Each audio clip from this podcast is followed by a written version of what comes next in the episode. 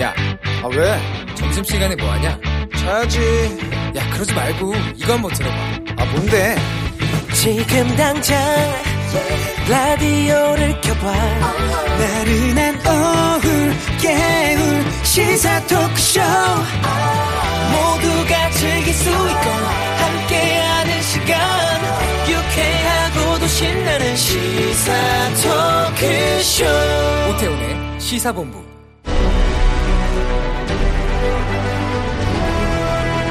김철민의 본부 뉴스.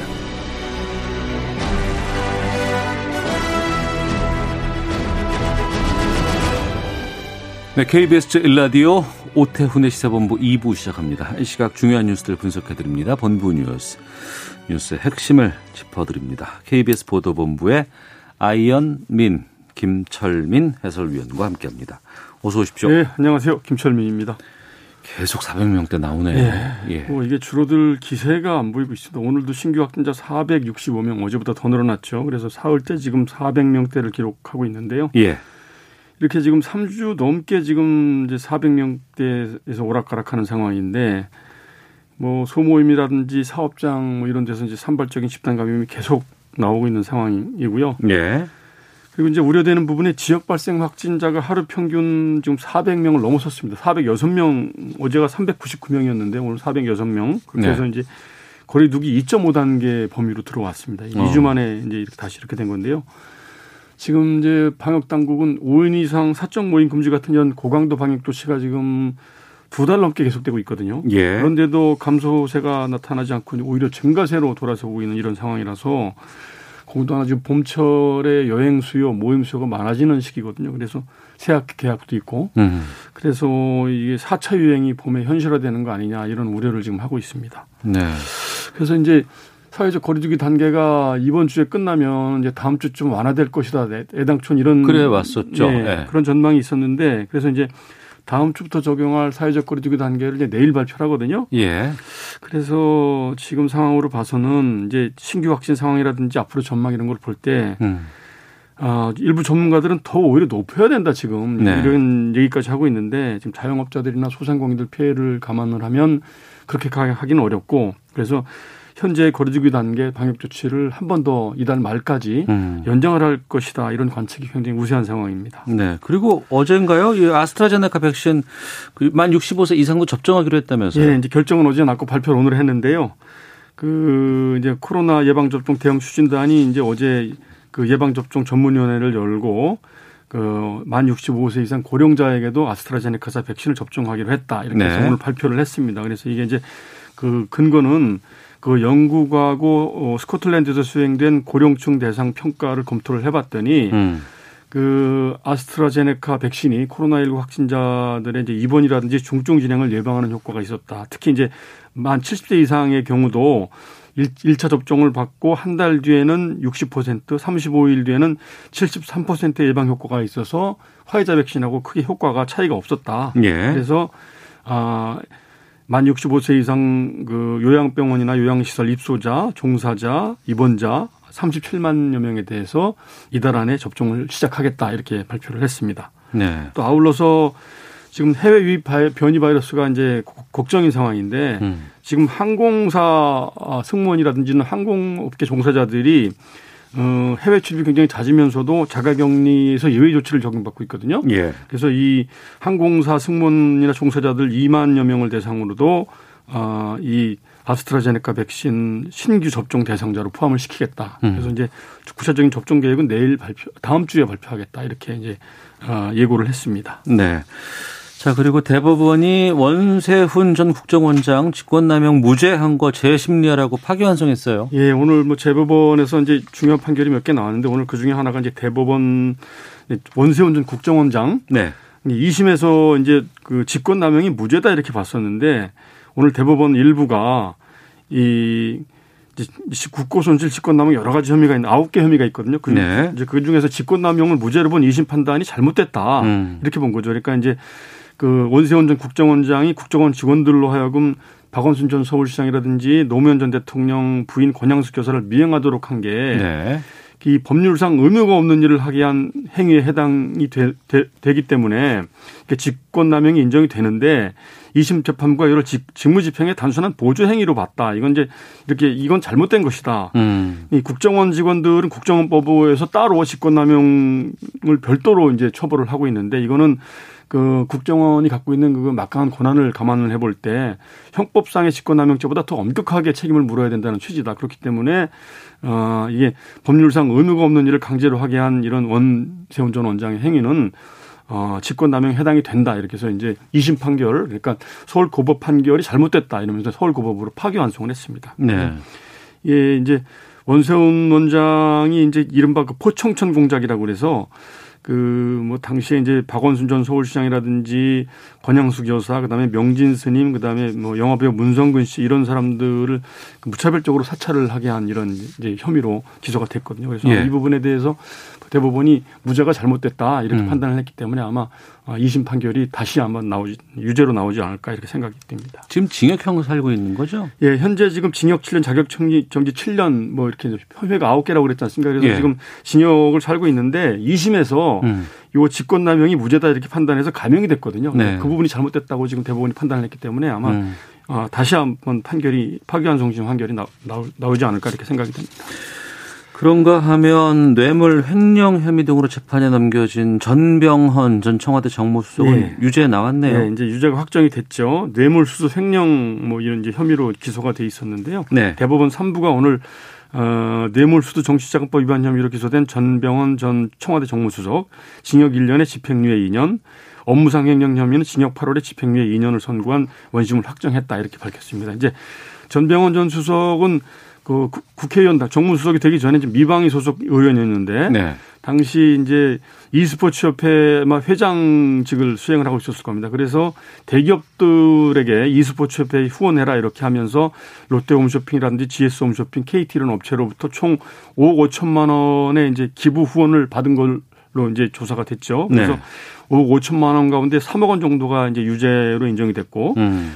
또 청와대 정무수석으로 재직을 하면서는 기획재정부 예산 담당 간부한테 그 전화를 해서 이 e스포츠 협회 예산 지원을 해라 이렇게 요구를 해서 그 실제로 지원을 받아내고 어 그래서 이제 그 협회 자금을 일부 횡령한 혐의 네. 이거는 이제 업무상 횡령 혐의 그다음에 앞에 그 이제 대기업들한테 후원금 강요한 거 제3자 뇌물 이렇게 해서 그 이제 기소가 됐었는데 1심에서는 상당 부분 다 유죄가 인정이 돼서 징역 5년의 실형 그다음에 업무상 횡령은 어 징역 1년의 집행유예 2년 이 정도 받았었는데 2심에서 네. 네. 많은 부분이 다시 무죄 판결이 나면서 음. 감형이 크게 됐습니다. 그래서 어 징역 1년의 집행유예 2년 이렇게 이제 감형이 됐었는데 어, 그러도 이마저도 불복을 해서 다시 이제 대법원에 상고를 했던 거거든요. 예. 예.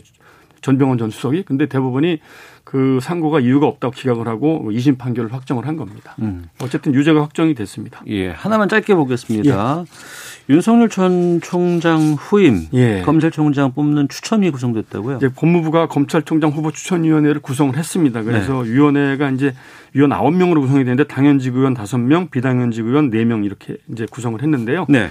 중요한 거는 이제 그 검찰총장 후보자를 음. 국민들한테 청구를 받겠다. 이렇게 국민들한테요? 예. 그래서 어. 본부 홈페이지에 예. 그 피천거인의 자격, 그다음에 음. 천거서 양식 이런 걸 공고를 하겠다고 합니다. 그래서 오늘 15일부터 22일까지 국민들 천거를 받아서 예.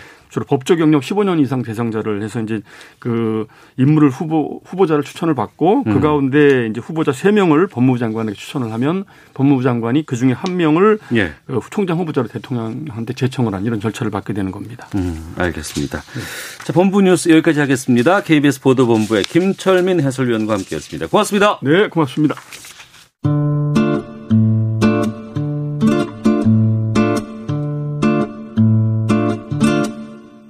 오태훈의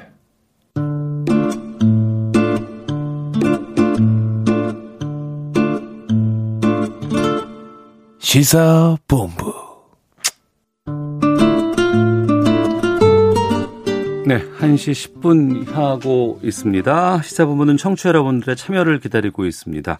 샵 9730으로 의견 보내주시면 소개해드리고요. 짧은 문자 50원, 긴 문자 100원, 어플리케이션 콩은 무료입니다. 팟캐스트와 콩, KBS 홈페이지를 통해서 시사본부 다시 들으실 수 있고 유튜브를 통해서도 만나실 수 있습니다. 일라디오 혹은 시사본부 검색하시면 영상으로도 확인하실 수 있습니다. 오늘 목요일입니다. 촌철 살인의 명쾌한 한마디부터 속 터지는 막말까지 한 주간의 말말말로 정치권 이슈를 정리하는 시간 각설하고 시작하도록 하겠습니다. 2919님께서 각설하고 기다려지는 코너입니다. 두 분의 흥미진진한 정의로운 논쟁 오늘도 잘 듣겠습니다. 라고 의견 주셨는데요. 더불어민주당의 최민희 전 의원 나오셨습니다. 안녕하십니까? 안녕하세요. 불굴의 희망 최민희입니다. 네, 어서 오시고요. 국민의힘 이준석 전 최고위원도 함께 하십니다. 안녕하십니까? 네, 안녕하세요. 예. 어, 이준석 최고위원님. 예. 예. 그 민주당 장경태 의원과 예. 기사에 많이 나오셨어요. 예, 맞습니다. 제가 이번에 그 장경태 의원이 네. 그 제가 공통으로 아는 지인과 식사하고 있다는 거를 듣고 네. 인사하러 왔다가 어. 그 자리가 길어져가지고 예. 저희가 방역 수칙을 지키지 못했습니다. 예. 그래가지고 저희가 어, 당연히 사과드리고 어. 또 무엇보다도 다시는 이런 일이 발생하지 않도록 예. 어, 방역 수칙 최대한 준수하겠습니다. 우리 시청 아, 청취자분들과 또 국민 여러분께 죄송하다는 말씀 올리겠습니다. 예. 예. 정치 활동을 하면서 갑자기 어떤 그 구설에 오른다거나 네. 여러 가지 상황 때문에 갑자기 막 뉴스에 나가고 그러면 어떤 기분 드세요? 좀 너무 궁금해요. 사실 저도 제가 뭐 잘못한 일들이 더러 있습니다. 네. 그럴 때마다 가장 솔직해지자라는 생각을 갖고 이제 하고요. 어. 이번에 방역 수칙 같은 경우에는 특히 많은 국민들이 또 마음을 졸이고 이제 또 지켜보는 부분인 만큼 예. 더욱 더 열심히 하겠다, 더욱 더 음. 조심하겠다 이런 약속을 드려야죠. 이거는 예. 알겠습니다. 최민희 의원께서도 그런 경험 있으셨어요? 저는 음, 구설에 오른 적 아니면 뭐 실수나 아니면 잘못을 해서 갑자기 뉴스를 타거나 뭐 이런. 저는 뭐 주목받는 정치인이 아니라서 그런 일이 없었는데요. 예. 한번 제가 끔찍하다는 표현을 해서 그 말을 가지고 조수진 의원이 어. 채널에서 저를 막 비판한 적이 있고 예. 저는 늘 친노 강경파라고 어. 어, 뭐 하도 그 종편에서 뭐 그래서 제가 저는 강경에 살지도 않는데 왜 강경파라고 하냐. 나는 서울에 산다. 이런 얘기 한 적 있어요. 알겠습니다. 아, 오늘이 3월 11일입니다. 이제 1년도 채 남질 않았어요. 예. 차기 대통령 선거. 준비된 인서트 듣고 말씀 이어가도록 하겠습니다. 다음 대통령을 뽑는 제20대 대통령 선거가 꼭 1년 앞으로 다가왔습니다. 지금부터 어, 모든 것을 걸고 여러분 싸워야 하니까 한 분 한분 비장한 결심해 주시기 바랍니다. 지지율이라고 하는 게 바람 같은 것이어서 뭐 언제 또 갈지 모르는 것이 아니겠습니까? 그래서 저는 열심히 예, 제게 맡겨진 도정 열심히 하도록 하겠습니다. 100조의 국채를 발행합니다. 기본소득을 얘기할 타이밍은 아니라고 봐요. 제가 어떤 위치에 있든지 자유민주주의와 국민을 보호하는데 온 힘을 다하겠습니다. 네. 어벤져스 엔드게임의 음악이 흘러나온 상황에서 아, 대선 후보군입니다. 이낙연, 이재명, 정세균, 윤석열 전 총장까지 발언 들어보셨습니다. 두 분께서는 가장 주목하고 있는 인물이 누굴까 궁금하기도 하는데 최민희 의원께서 먼저 말씀을 꺼내주시죠. 이거 잘못 얘기하면 난 미움받아서. 아, 예, 예. 어, 저는 민주당 입장에서 가장 고마운 사람이 음. 이재명 지사라고 생각합니다. 예. 그러나 이재명 지사가 대세를 형성하지 못했다. 음. 왜냐하면 이낙연 대표 지지율이 큰 폭으로 떨어질 때 예. 만약에 이재명 지사가 없었다면 음. 다른 후보들이 그냥 다른 그 국민의힘 후보들처럼 네. 도토리 키재기 그 음. 대열에 합류했을 텐데 네. 이재명 지사가 어쨌든 이낙연 대표 떨어지는 지지율을 흡수해서 음. 그러니까 이게 크게 큰 전쟁에서 그 교두보를 지켰다 이렇게 네. 평가할 수 있어서 어. 사실 민주당은 이재명 그 고마운 줄 알아야 된다. 네. 이, 이런 생각은 합니다. 근데 대세론을 형성하지 못했다. 음. 이렇게 봅니다. 이 얘기는 누구든 유력한 후보가 치고 들어올 수 있다. 이런 의미가 되겠죠. 아. 이준석 전 최고위원께서는요. 저는 결국 대선을 앞두고는 그 선거에 가까워졌을 때 시대 정신이 뭐냐, 네. 그리고 그것에 부합하는 후보가 뭐냐, 누구냐 음. 이렇게 이제 어, 정해진다 보는데 사실 박근혜 대통령도 탄핵이 되는 지점에 다르니까 그 당시에 적폐청산이라는 게 화두로 올라오지 않았습니까? 그런 상황 속에서 아무래도 야권 성향이 센 사람들 그 당시 기준으로 그런 네. 사람들이 좀 득을 봤던 그런 어떤 대선 경쟁이었고 지금도 뭐 이낙연, 정세균 이런 분들은 어, 굳이 키워드를 찾자면 안정감을 상징하는 분들입니다. 네. 뭐 사회에서 여러 가지 경험이 있으시고 음. 그 정부 내에서 의회 내에서 많은 경험이 있으신 분이기 그렇죠. 때문에 예.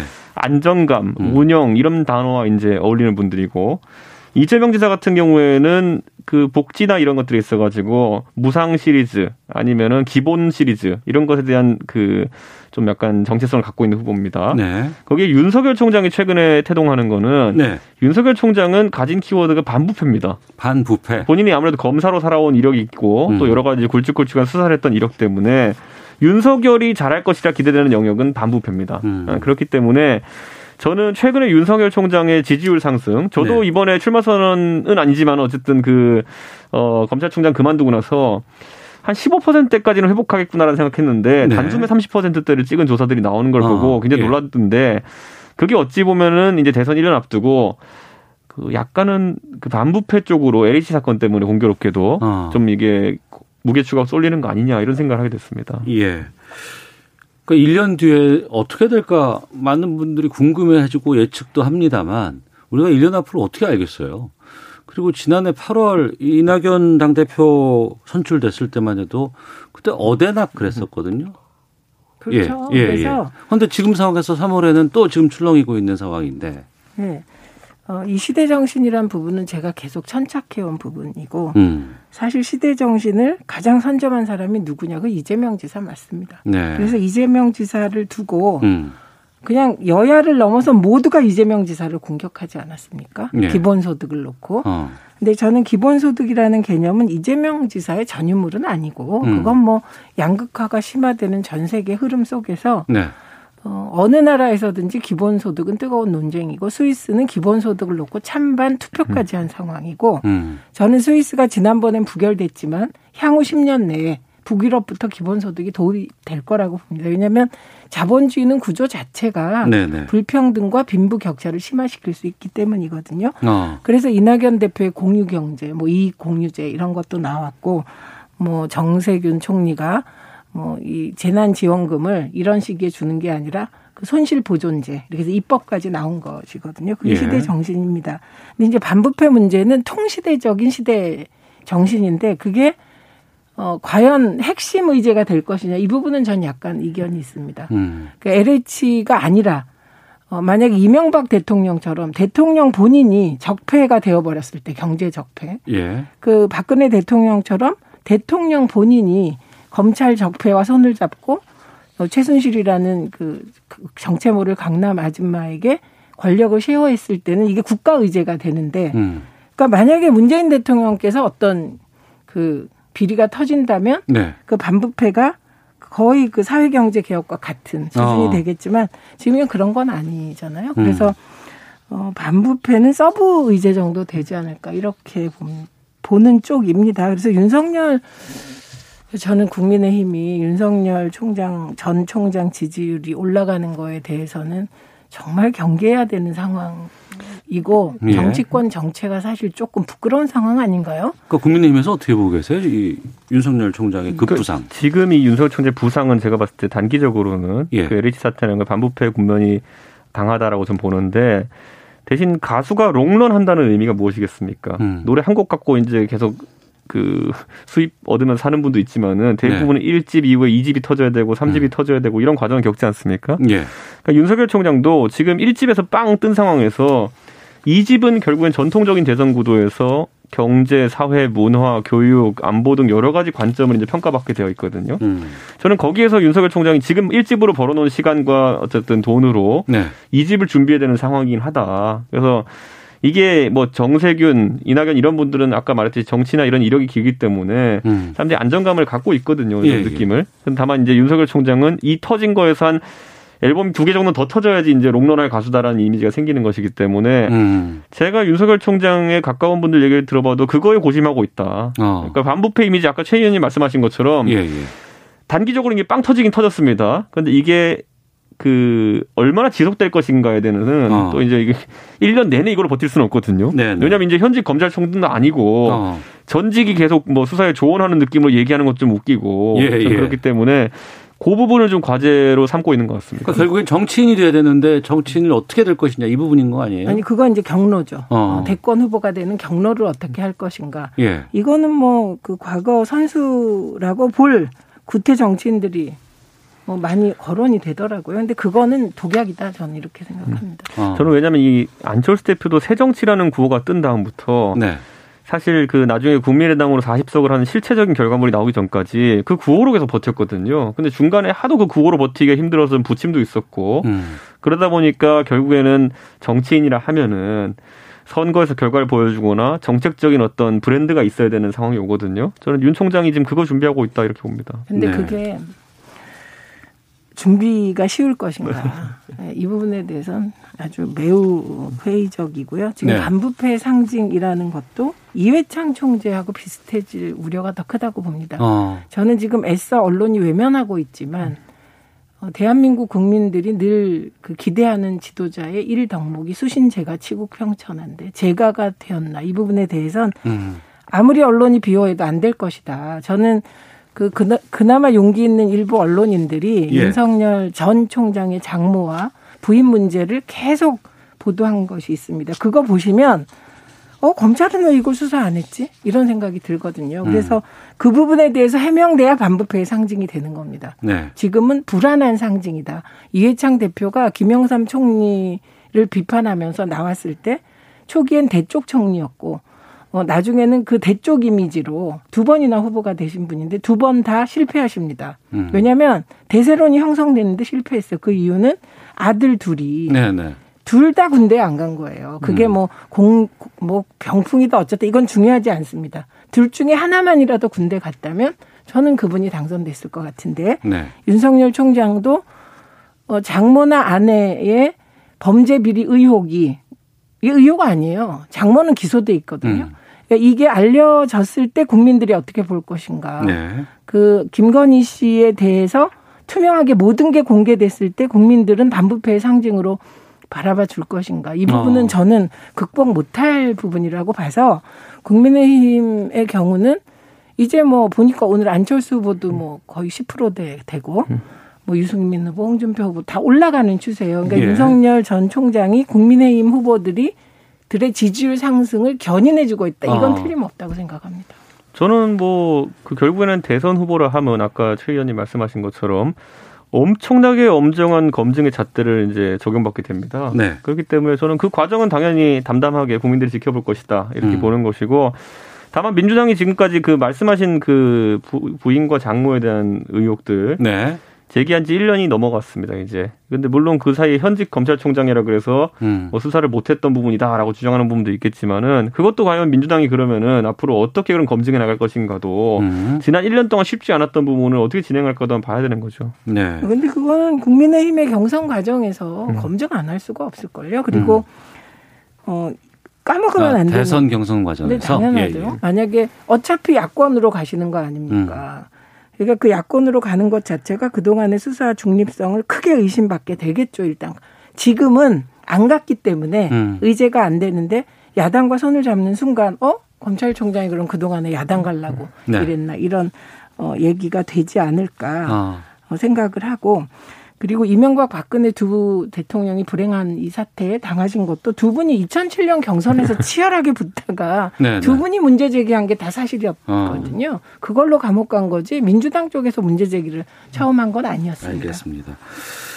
또 그런 상황에서 4월 7일 보궐선거 이게 이 향후 대선 구도에 큰 영향을 끼칠 것이다라는 이야기는 지금 나올 수밖에 없는 상황이에요. 지금 상황이 또 여러 가지 안철수 후보의 등장도 그렇고 또 오세훈 후보가 그 국민의힘 어, 단일 후보가 된 것도 그렇고요.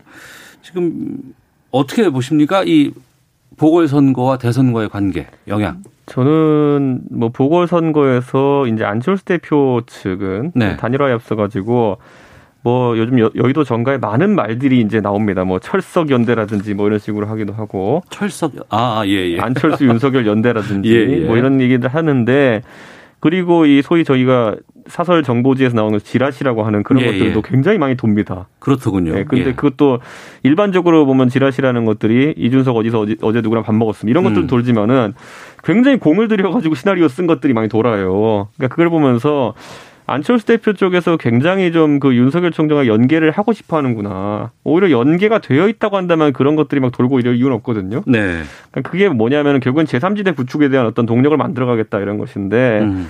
그게 안 대표 입장에서는 지금까지 본인이 뭐 바른미래당을 만들면서 국민의당을 만들면서 했던 시도의 연장성이다 이렇게 생각하는 거겠지만은 야권의 전반적인 구도를 봤을 때는 또다시 분열 시도로 볼 수도 있습니다. 본인은 지금 서울시장 선거를 앞두고 단일화를 하겠다고 하면서 네. 반대로는 야권 분열의 단초가 될 수 있는 제3세력 형성을 또 하겠다고 하는 것이 굉장히 모순적인 메시지를 보이는데 이번에 안철수 대표로 단일화가 되는 어떤 그런 국면 속에서는 그런데 윤석열 총장도 고민이 좀 깊어질 것이고요. 만약에 우리 당 오세훈 후보 쪽으로 이제 단일화의 추가 기운다고 한다면은 윤석열 총장이 길게 고민할 일이 없- 없어 보입니다. 그냥 입당하면 됩니다. 음. 그 특히 그 찌라시 만드는 분들께 드리고 싶은 말씀은 음. 예. 분석의 그 도구나 틀이나 사고가 구태세요. 구태. 아. 상층부 정치공학이 예, 예. 주로 보시면 예. 시대가 달라졌습니다. 뭐. 이번에 나경원 후보가 이길 거라고 예상했던 음. 국민의힘 내부 경선에서 오세훈 후보 뽑는 거 보십시오. 네. 적어도 그 정도는 따라가야 되고 민주당도 사실은 우상호 후보가 민주당 정체성에 더 맞죠. 그리고 더 사랑받을 겁니다. 아마 근데 경쟁력을 고려해서 박영선 후보를 압도적으로 뽑는 민주당 지지자들을 보십시오. 예. 거기에 맞추셔야지 음. 맨날 상층권에서 뭐 이렇게 모이고 누가 밥 먹었다 뭐 둘이 만났다. 네네. 저는 뭐돈 지금- 많은 누군가와 히- 과거의 누군가와 아니 또 언론사주 뭐가 또 유력 뭐, 사주와 네. 뭐 어쩌다 그리고 또 한쪽에서 뭐 관상이 어떻다. 근데 제가 딱 한마디 드릴게요. 누가 관상 90 95%가 왕해상이다. 왕해상 지금 현재 제가 본 AI 중에 가장 왕해상과 가까운 사람이 누군지 아십니까?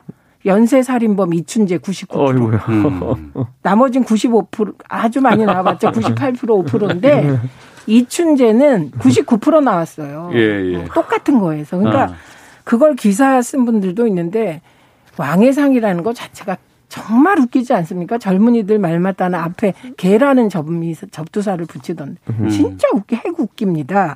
그래서 저는 지금 뭐 민주당이 분열할 거다. 그래서 사자 필승론 뭐 이런 얘기 막 도는 거 그분들 머리부터 바꾸셔야 된다고 생각하고 이게 양쪽 지지자들의 흐름이 어떻게 가느냐를 분석하십시오. 알겠습니다.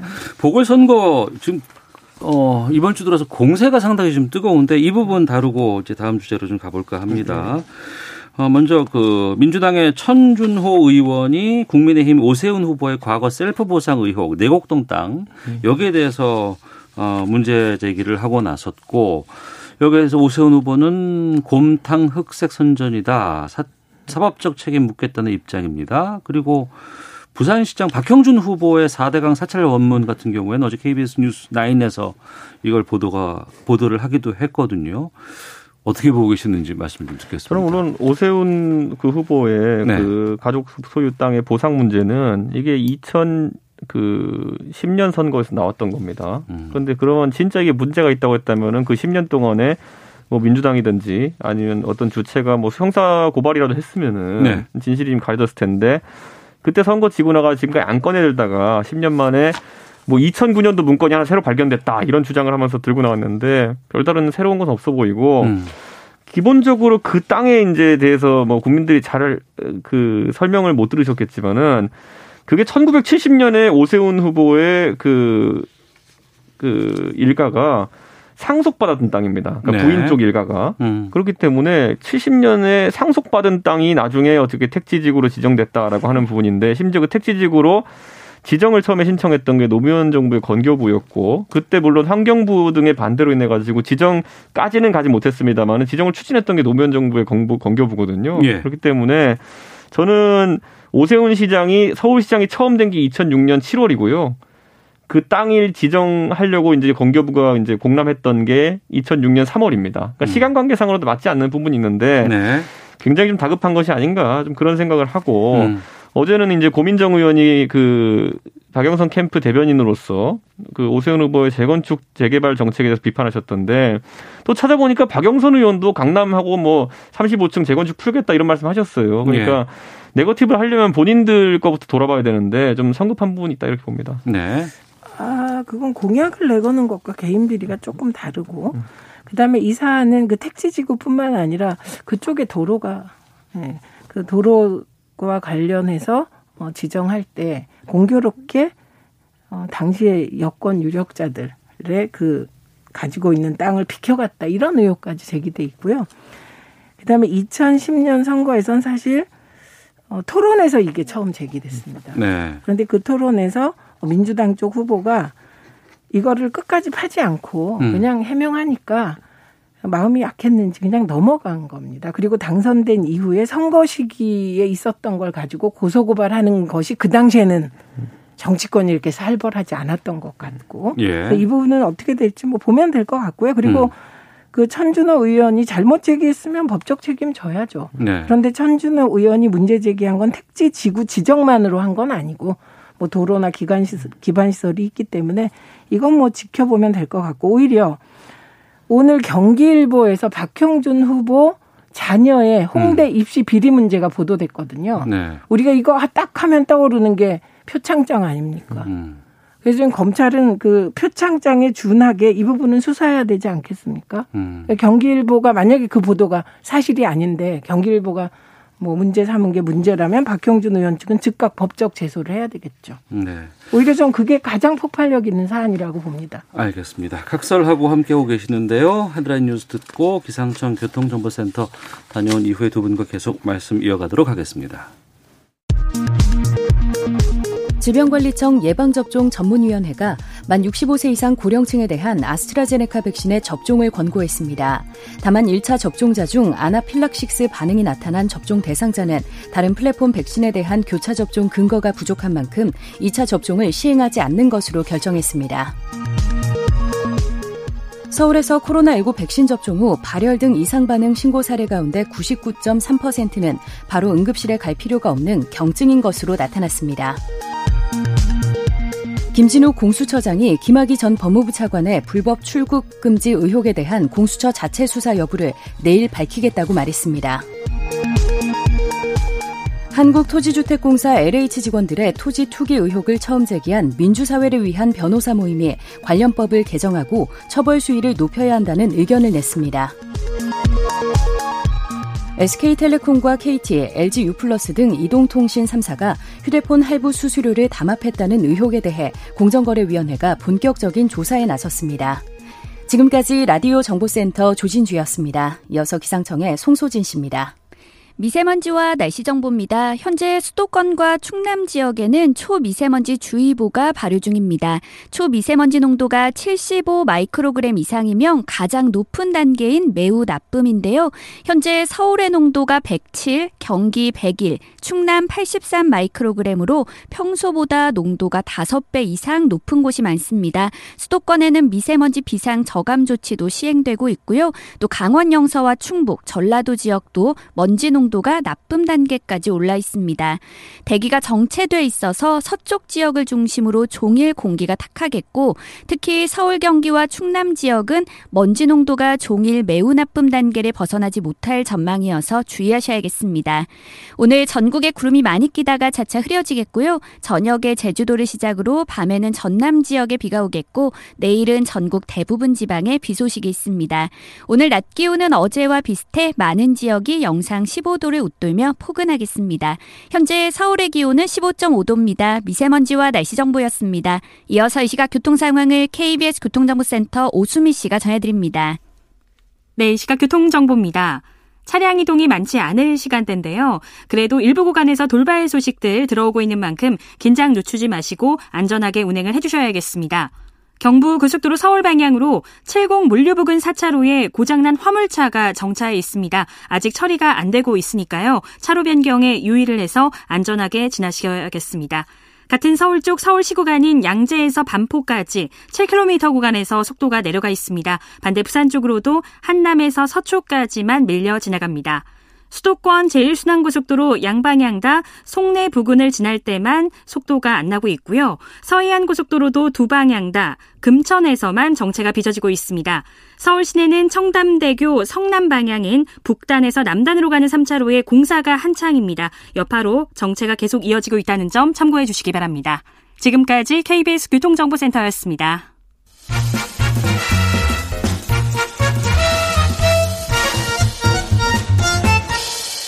오태훈의 시사 본부. 네, 각설하고 최민희 더불어민주당 전 의원, 이준석 전 국민의힘 최고위원과 함께하고 있습니다. 4월 보궐선거 한 달도 안 남았는데 지금 부동산 관련된 파문이 여기에 상당한 좀 영향을 끼칠 것 같아서 좀 여기에 대해서도 좀 여쭤보도록 하겠습니다. LH 임직원들의 땅 투기 의혹 사건 이거 보궐선거에 상당한 영향이 좀 끼칠 것 같고 또 부산의 LCT 특혜 분양 의혹 사건 이것도 부산 어, 시장 보궐선거에 상당한 그렇죠. 영향을 좀 끼칠 것 같습니다. 어떻게 보고 계세요? 이건 이준석 최고위원께서 먼저 좀 말씀해 주시겠습니까? 저는요, 이 LH가 저는 이 어쨌든 개인의 일탈인지 아니면 조직적인 이런 범죄인지 앞으로 다 이제 까봐야 되겠지만은 네. LH라는 기관의 특성상 이 기관이 공공 개발에 해당하는 걸 많이 수행하잖아요. 네. 문재인 정부 부동산 정책의 큰 괴가 뭐냐면은 부동산으로 인한 이익이 민간에 귀속되는 것이 아니라 공공에 귀속되어 가지고 공적으로 이제 활용될 수 있게 하겠다. 그 철학은 좋은데 네. 그 공공 개발의 주체가 된 LH가 이렇게 부도덕했다. 부도덕했다. 이거는 특단의 대책을 세워야 되는 것이 LH라는 기관 자체가 이렇게 불신을 받으면요. 음. 공공자 들어가는 이제 주택 정책들 전부 다 의심받을 겁니다. 네. 입지 선정부터 그 시행 과정까지. 음. 그래서 이거는 대통령께서 어, 계속 경로하신다 이런 보도가 나오는데 경로 이상의 어쨌든 그런 어떤 조치들이 필요하다 네. 이런 생각하고요. LCT는 저는 이제 건설 중일 때 그냥 그 지인들과 부산 갔다가 좀 놀랐던 게 아니 이 입지에 어떻게 이렇게 높은 걸 세울 수가 있지? 예, 예. 그러니까 걸어 나가면 진짜 10m 앞이 해변이네. 뭐 이런 음. 게 입지가 가능한가? 그래서 이 서 있는 걸 보니까 특혜 그 자체구나 이런 느낌 받았거든요. 그렇기 때문에 만약 그 안에 특혜 분양이 있었다라고 하는 거는 저는 상당히 뭐 개연성이 있을 수 있다 이렇게 보고 그 안에서 이제 3차 분양할 때 이제 그 안에서 일부 물량을 미리 빼돌렸다는 거 아니겠습니까?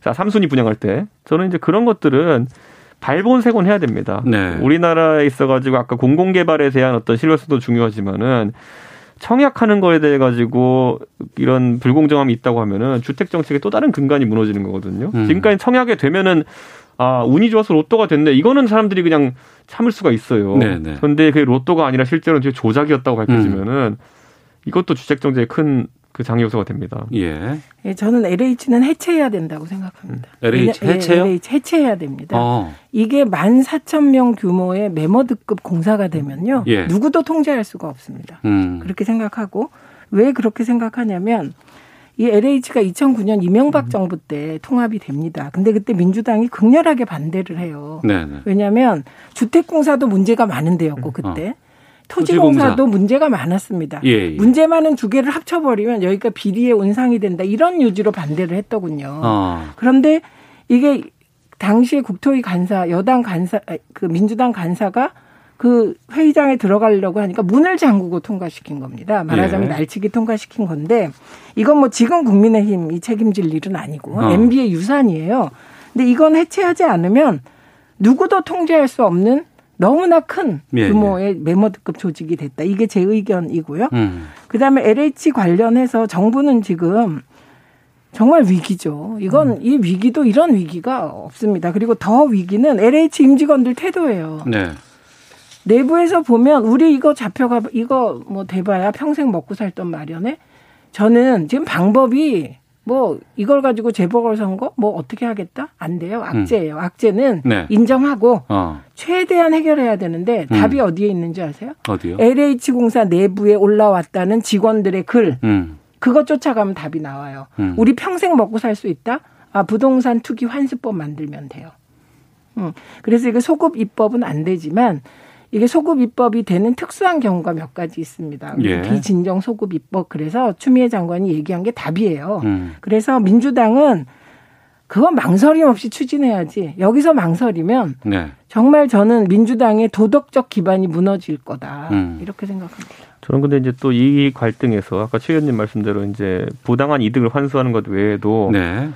이제 결국 그물망을 어떻게 짜야지 그러면 이 나쁜 사람들 잡아낼 거냐 하는 방법론의 문제가 지금 대두되고 있잖아요. 네. 지금은 정부에서는 저인 방식 조사 방식을 지금 이제 가동하고 있고 수사본도 이제 설치되어서 수사를 할 텐데 결국엔 윤석열 총장이 이제 밖에서 이제 조언하는 것처럼 이 사건에 대해 가지고 가장 전문성이 있고 음. 무엇보다도 과거 일기 신도시, 이기 신도시 수사를 해본 적이 있는 검찰이 사실 일부 인사만 지금 약간 들어가 있고 사실상 배제되는 것에 대해 가지고 네. 국민들 입장에서는 다소 우려하는 분들도 있습니다. 음. 왜냐하면 음. 수사라는 것이요.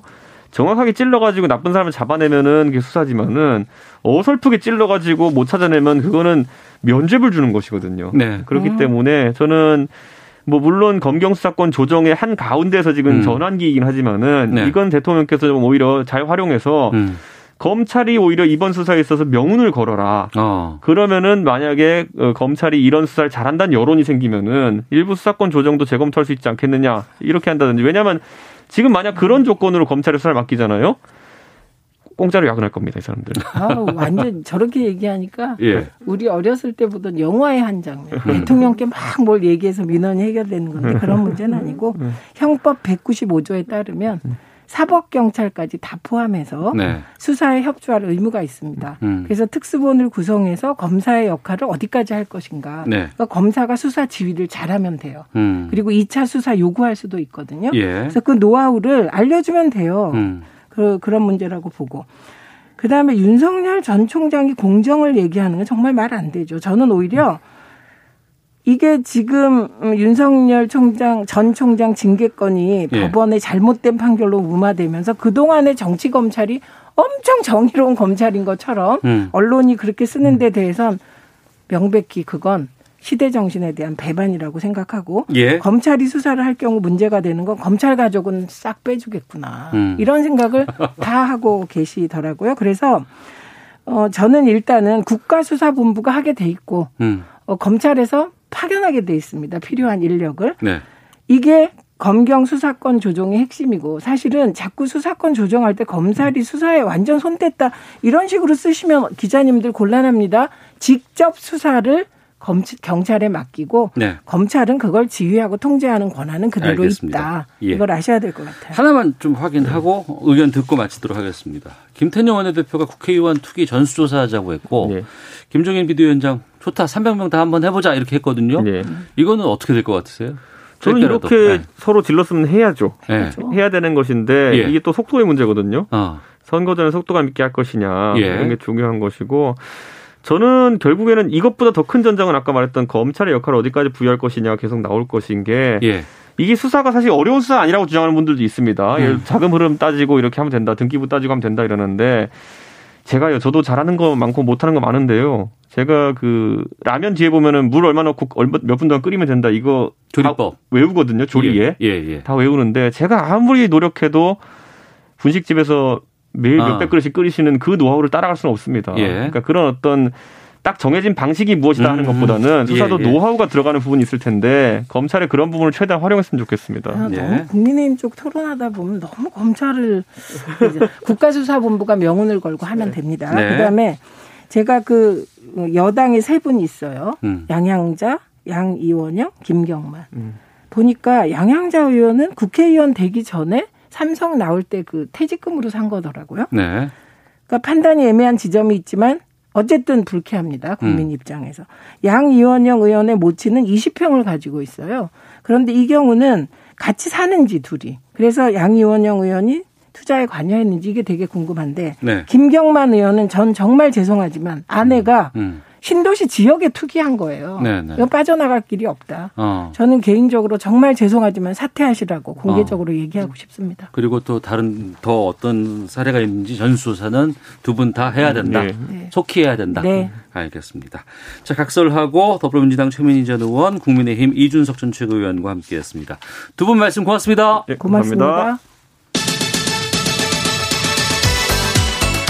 오태훈의 시사본부는 여러분의 소중한 의견을 기다립니다. 짧은 문자 50원, 긴 문자 100원의 정보 이용료가 되는 샵 9730, 우물정 9730번으로 문자 보내주십시오. KBS 라디오 앱 콩은 무료입니다. KBS 라디오 오태훈의 시사본부. 지금 여러분은 대한민국 라디오 유일의 점심 시사 프로그램을 듣고 계십니다. 네. 어, 사회에 존재하는 다양한 이슈에 대해서 가감 없이 우리의 생각을 표현하는 세상의 모든 리뷰 시간입니다. 최근 미디어 업계 최대 화두가 다양성이라고 합니다. 백인, 남성, 중산층 이런 주류 그룹이 주요 역할을 해왔던 경향에서 벗어나서 인종이라든가 민족, 젠더 다양한 인물들이 등장하는 콘텐츠가 주목받고 있다고 하는데 세무리에서 구체적인 좀 이야기 나눠보겠습니다. 김선영 문화평론가와 함께합니다. 어서 오세요. 안녕하세요. 예. 이걸 넷플릭스가 시작을 했다고 해서 화제가 되고 있다고 하는 다양성 리포트라는 걸 발표했다고요? 아, 네네. 이게 원래 다양성 리포트라는 거는 약간 공익적인 성격을 지니고 있기 때문에 네. 주로 이제 공공기관에서 음. 정책적으로 네. 조사를 실시하잖아요. 어. 그리고 엔터업계는 주로 이제 조사 대상이 되죠. 예, 그렇죠. 얼마나 다양성을 어. 표현했는가? 근데 왜 자극적이고 왜그 네. 돈만 밝히고 그런 그렇죠. 쪽으로만 가 재미로만 추구해 그러지 말고 우리는 공공기관이니 앞으로 다양성 있게 그렇습니다. 많은 것들을 해야 된다라는 네. 이게 지금 그 동안의 흐름이었었는데 맞아요. 근데 넷플릭스가 이제 이거를 엔터업계 최초로 어. 이제 실제로 이제 투자를 해서 이런 다양성 지수 항목을 개발을 하고 자체적으로 조사를 한 결과를 발표를 했어요. 예. 그러니까 이게 아무래도 이제 요즘 컨텐츠에서 다양성이 워낙 화두가 되다 보니까 넷플릭스는 이거를 다른 엔터 쪽의 어떤 컨텐츠와 차별화로 삼은 거죠. 음. 그래서 주로 조사도 이제 실제로 이제 미국에서 자사가 공개를 했던 컨텐츠를 대상으로 분석을 했는데요. 네. 이게 영화는 이제 120여 편, 음. 그리고 시리즈물 같은 경우 이제 180여 편을 네. 대상으로 2년간의 이제 컨텐츠를 조사를 했는데요. 어. 이게 뭐 미국 실제로 콘텐츠 업계의 어떤 평균치보다는 네. 넷플릭스가 그래도 다양성 면에서 좀 많이 어. 다양성 지수를 좀 포함하고 있다. 이런 결과가 나왔어요.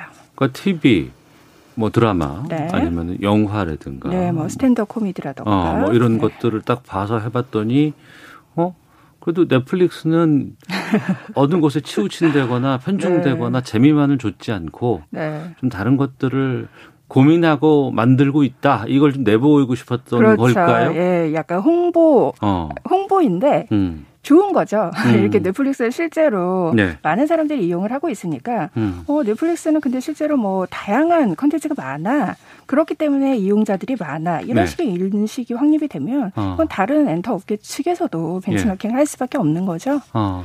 그러면 네. 그러니까 이걸 또 어떻게 표현할지 모르겠는데 그냥 재미를 줬는 대세를 따라가는 그런 흐름에서 반하는 새로운 시도 아니면 네. 여러 가지 철학적인 것들이 담겨 있고 네. 인간을 어떻게 생각하느냐에 대한 것들을 고민한다는 흔적이 반영됐다고는 하는데 그렇죠. 그게 구체적으로 어디 어디에 표현 그 표현이 되는 거예요. 그러니까 이게 조사를 했을 때 네. 이제 22개 항목이 있어요. 어. 가장 대표적으로 뭐 젠더, 인종, 뭐 네. 민족성 뭐 이런 측면인데 이것들이 이제 교차돼서 음. 가령 이제 성별과 인종, 네. 뭐 직업과 인종 이런 식으로 그럼 주인공이 뭐 네. 여성이라거나 네.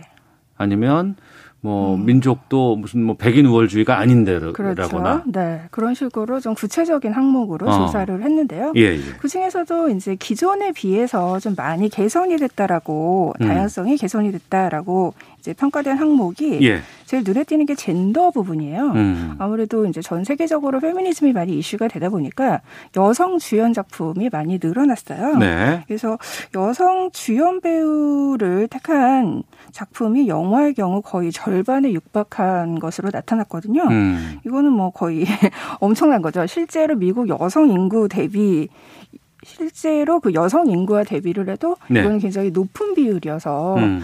이 부분에서는 이제 좀 많은 점수를 획득했다고 할 수 있습니다. 네. 그리고 보면은 우리나라도 좀 이런 부분들이 좀 반영이 됐을까요? 어떻게 보세요? 어, 국내에서 이제 이번 대상에는 뭐 국내에서 서비스하는 콘텐츠는 분석 대상에 포함이 되지 않았지만 예. 실제로 국내에서 제작하고 있는 오리지널 작품에도 음. 이런 경향들이 좀 보이고 있어요. 음. 가령 이제 박나래 씨를 기용한 stand-up 네. 코미디 같은 경우 이게 한국 최초의 음. 여성 개그맨이 등장하는 스탠드업 코미디거든요. 예. 그러니까 이런 어떤 최초라는 수식어 가 가지고 있는 의의가 있잖아요. 음. 그래서 넷플릭스는 뭐 미국뿐만이 아니라 국내에서도 좀 이런 다양성을 위해서 우리가 노력을 하고 있다라는 음. 인식을 이제 많이 심어준다라고 할 수가 있죠. 네. 그리고 보면은 뭐 아프리카계 배우라든가 네. 아니면 아시안계 배우들이 어, 주로 뭐 주연으로 등장을 한다거나 맞습니다. 이런 부분들도 그 그런 다양성에 포함이 될 것 같고 네. 지금 뭐 지난해 기생충이라든가 올해 미나리 이것도 또 아카데미에서의 또 하나의 좀 추구해야 할 흐름에 맞았다라는 얘기들 네, 좀 많이 그렇죠. 했었잖아요. 이제 넷플릭스가 이제 뭐 이런 리포트를 발간하긴 했지만 음. 이게 전 세계적인 어떤 네. 흐름이잖아요. 실제로 뭐 오스카에서도 앞으로 작품상 기준에 이런 다양성을 충족시키는 작품만 후보에 올리겠다라고 발표를 했었고 어. 뭐 미나리 오스카리, 그러니까 골든글러브 같은 경우에는 아직까지도 그러한 시대적인 기준에 너무 동떨어져 있다. 가령 이제 미나리를 음. 외국어 영화상 후보로 네. 이제 놓은 것을 두고 그런 논란이 벌어졌었잖아요. 음. 그러니까 세계적으로 이런 다양성을 어떻게 충, 얼마만큼 충족을 시키기 위해서 노력을 하느냐가 네. 굉장히 이제 큰 이슈가 되고 있다라는 거를 이제 보여주고 있는 거죠. 음. 가령 이제 넷플릭스 못지않게 미국의 이제 글로벌 컨텐츠 공룡으로 꼽을 수 있는 게 디즈니 같은 경우잖아요. 그렇죠. 네. 네. 근데 디즈니 같은 경우에도 실제로 이제 과거의 고전 애니메이션들을 실사 영화로 리메이크하는 과정에서 어. 좀 인종 다양성을 많이 추구를 하고 있거든요. 디즈니에 나오는 네. 공주는 대부분 서양 분들이 많았죠. 그렇죠. 네, 근데 네. 이제 최근에 이제 뮬란도 실사 영화로 만들었고 어. 어, 인어공주 같은 경우 이제 실제로 주연으로 African American이 음. 이제 어, 주연으로 기용이 돼서 네. 그 점도 굉장히 좀 화제가 됐었고요. 음. 또 얼마 전에 신데렐라 실사 어, 영화를 이제 소니에서 제작 배급을 하겠다라고 발표를 했는데 네. 여기에서도 그 요정 대모 우리가 그 신데렐라 애니메이션에서 요정 대모 하면 떠오르는 이미지가 있잖아요. 아, 그 마차를 만들어 주신 분. 네, 그렇죠.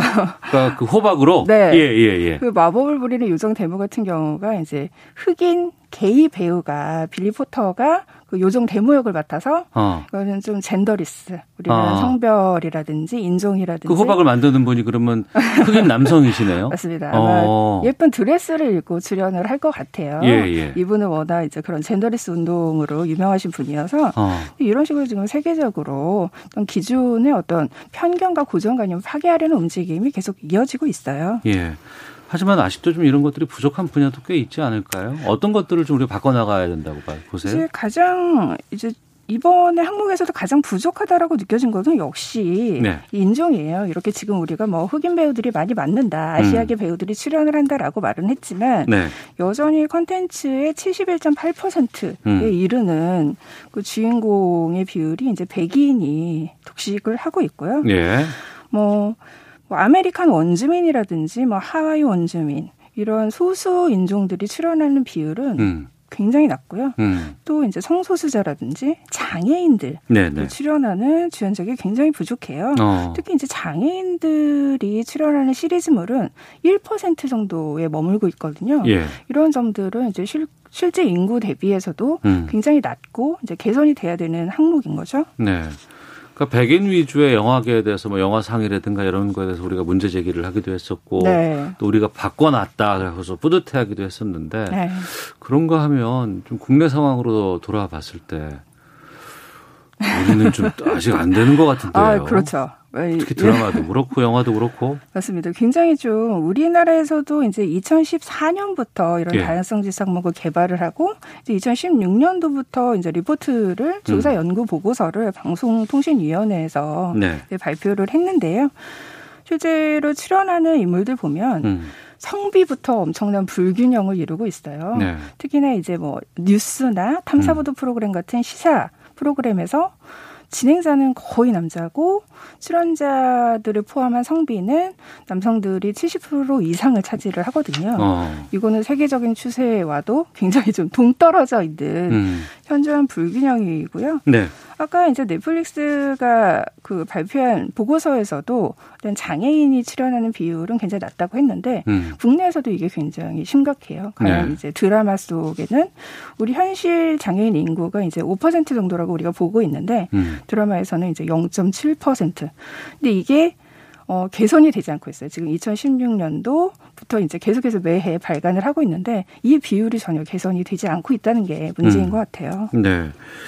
어, 지난 월요일이 세계 여성의 날이었는데 네. 뭐 이코노미스트 여기에서 유리 천장 지수라는 걸 발표했다고 하는데 우리나라가 여기서 좀 어땠어요? 9년 연속 꼴찌를 우리나라가 네. 어, OECD 국가 가운데 네, 유리 천장 지수에서 네. 예. 그러니까 이게 뭐 세계적으로 뭐 성격차 지수라든지 음. 이거를 조사하는 기준이 다 달라요. 네. 그래서 이게 막 발표하는 그 매체마다 아마 순위가 어떤 데서는 우리나라가 어 굉장히 성평등한 국가고 음. 어떤 데에서는 또 성불평등한 국가고 이런 식으로 좀 다르게 나오는데 네. 이 이코노미에서 지표화한 유리 천장 지수는 직장 내 성차별 수준을 수치화를 한 거거든요. 직장 내 성차별 그렇습니다. 수치를요. 네. 어. 이게 직장 내라는 것은 실제적으로 임금 가장 네. 중요한 생존의 가장 중요한 항목을 또 우리의 어떤 사회적인 지위와 연관되는 거잖아요. 음. 직결되는 거기 때문에. 때문에 이 유리 천장 지수는 그 사회의 어떤 성 불평등을 보여주는 굉장히 핵심적인 지수라고 할 수가 있는데 여기에서 한국이 9년 연속 꼴찌를 기록했다고 해요. 네. 그 굉장히 좀 씁쓸한 어. 현실인 거죠. 예. 그러면 네. 이 상황이 절대 안 바뀌고 지금 정말 낙후돼 있는 것인지 아니면 네. 우리가 좀 늦었지만 점점 개선되고 가고 있는 상황인 건지. 어, 그래도 이제 최근 몇 년 동안 예. 이제 정책적으로도 그렇고 어, 특히나 이제 젊은 여성들이 많이 이제 어. 페미니즘 어. 쪽으로 개선을 해달라라고 목소리를 높여가고 있기 때문에 예. 어, 제가 좀 긍정적으로 보고 있는 것은 음. 사회 인식은 적어도 성 불평등은 나쁜 것이다. 네. 개선을 해야 된다라는 인식이 어느 정도 이렇게 확대되고 있다라는 점을 음. 저는 그나마 좀 긍정적인 흐름으로 네. 봅니다. 하지만 그 여러 가지 속도라든가 이런 건 좀 부족해 보이고 그렇죠. 더욱더 네. 우리가 어, 챙겨 보고 또 함께 해 나가도록 해야 될 것 같습니다. 네. 김선영 평론가와 함께했습니다. 고맙습니다. 감사합니다. 오태훈의 시사본부 마치겠습니다. 내일 뵙겠습니다. 안녕히 계십시오.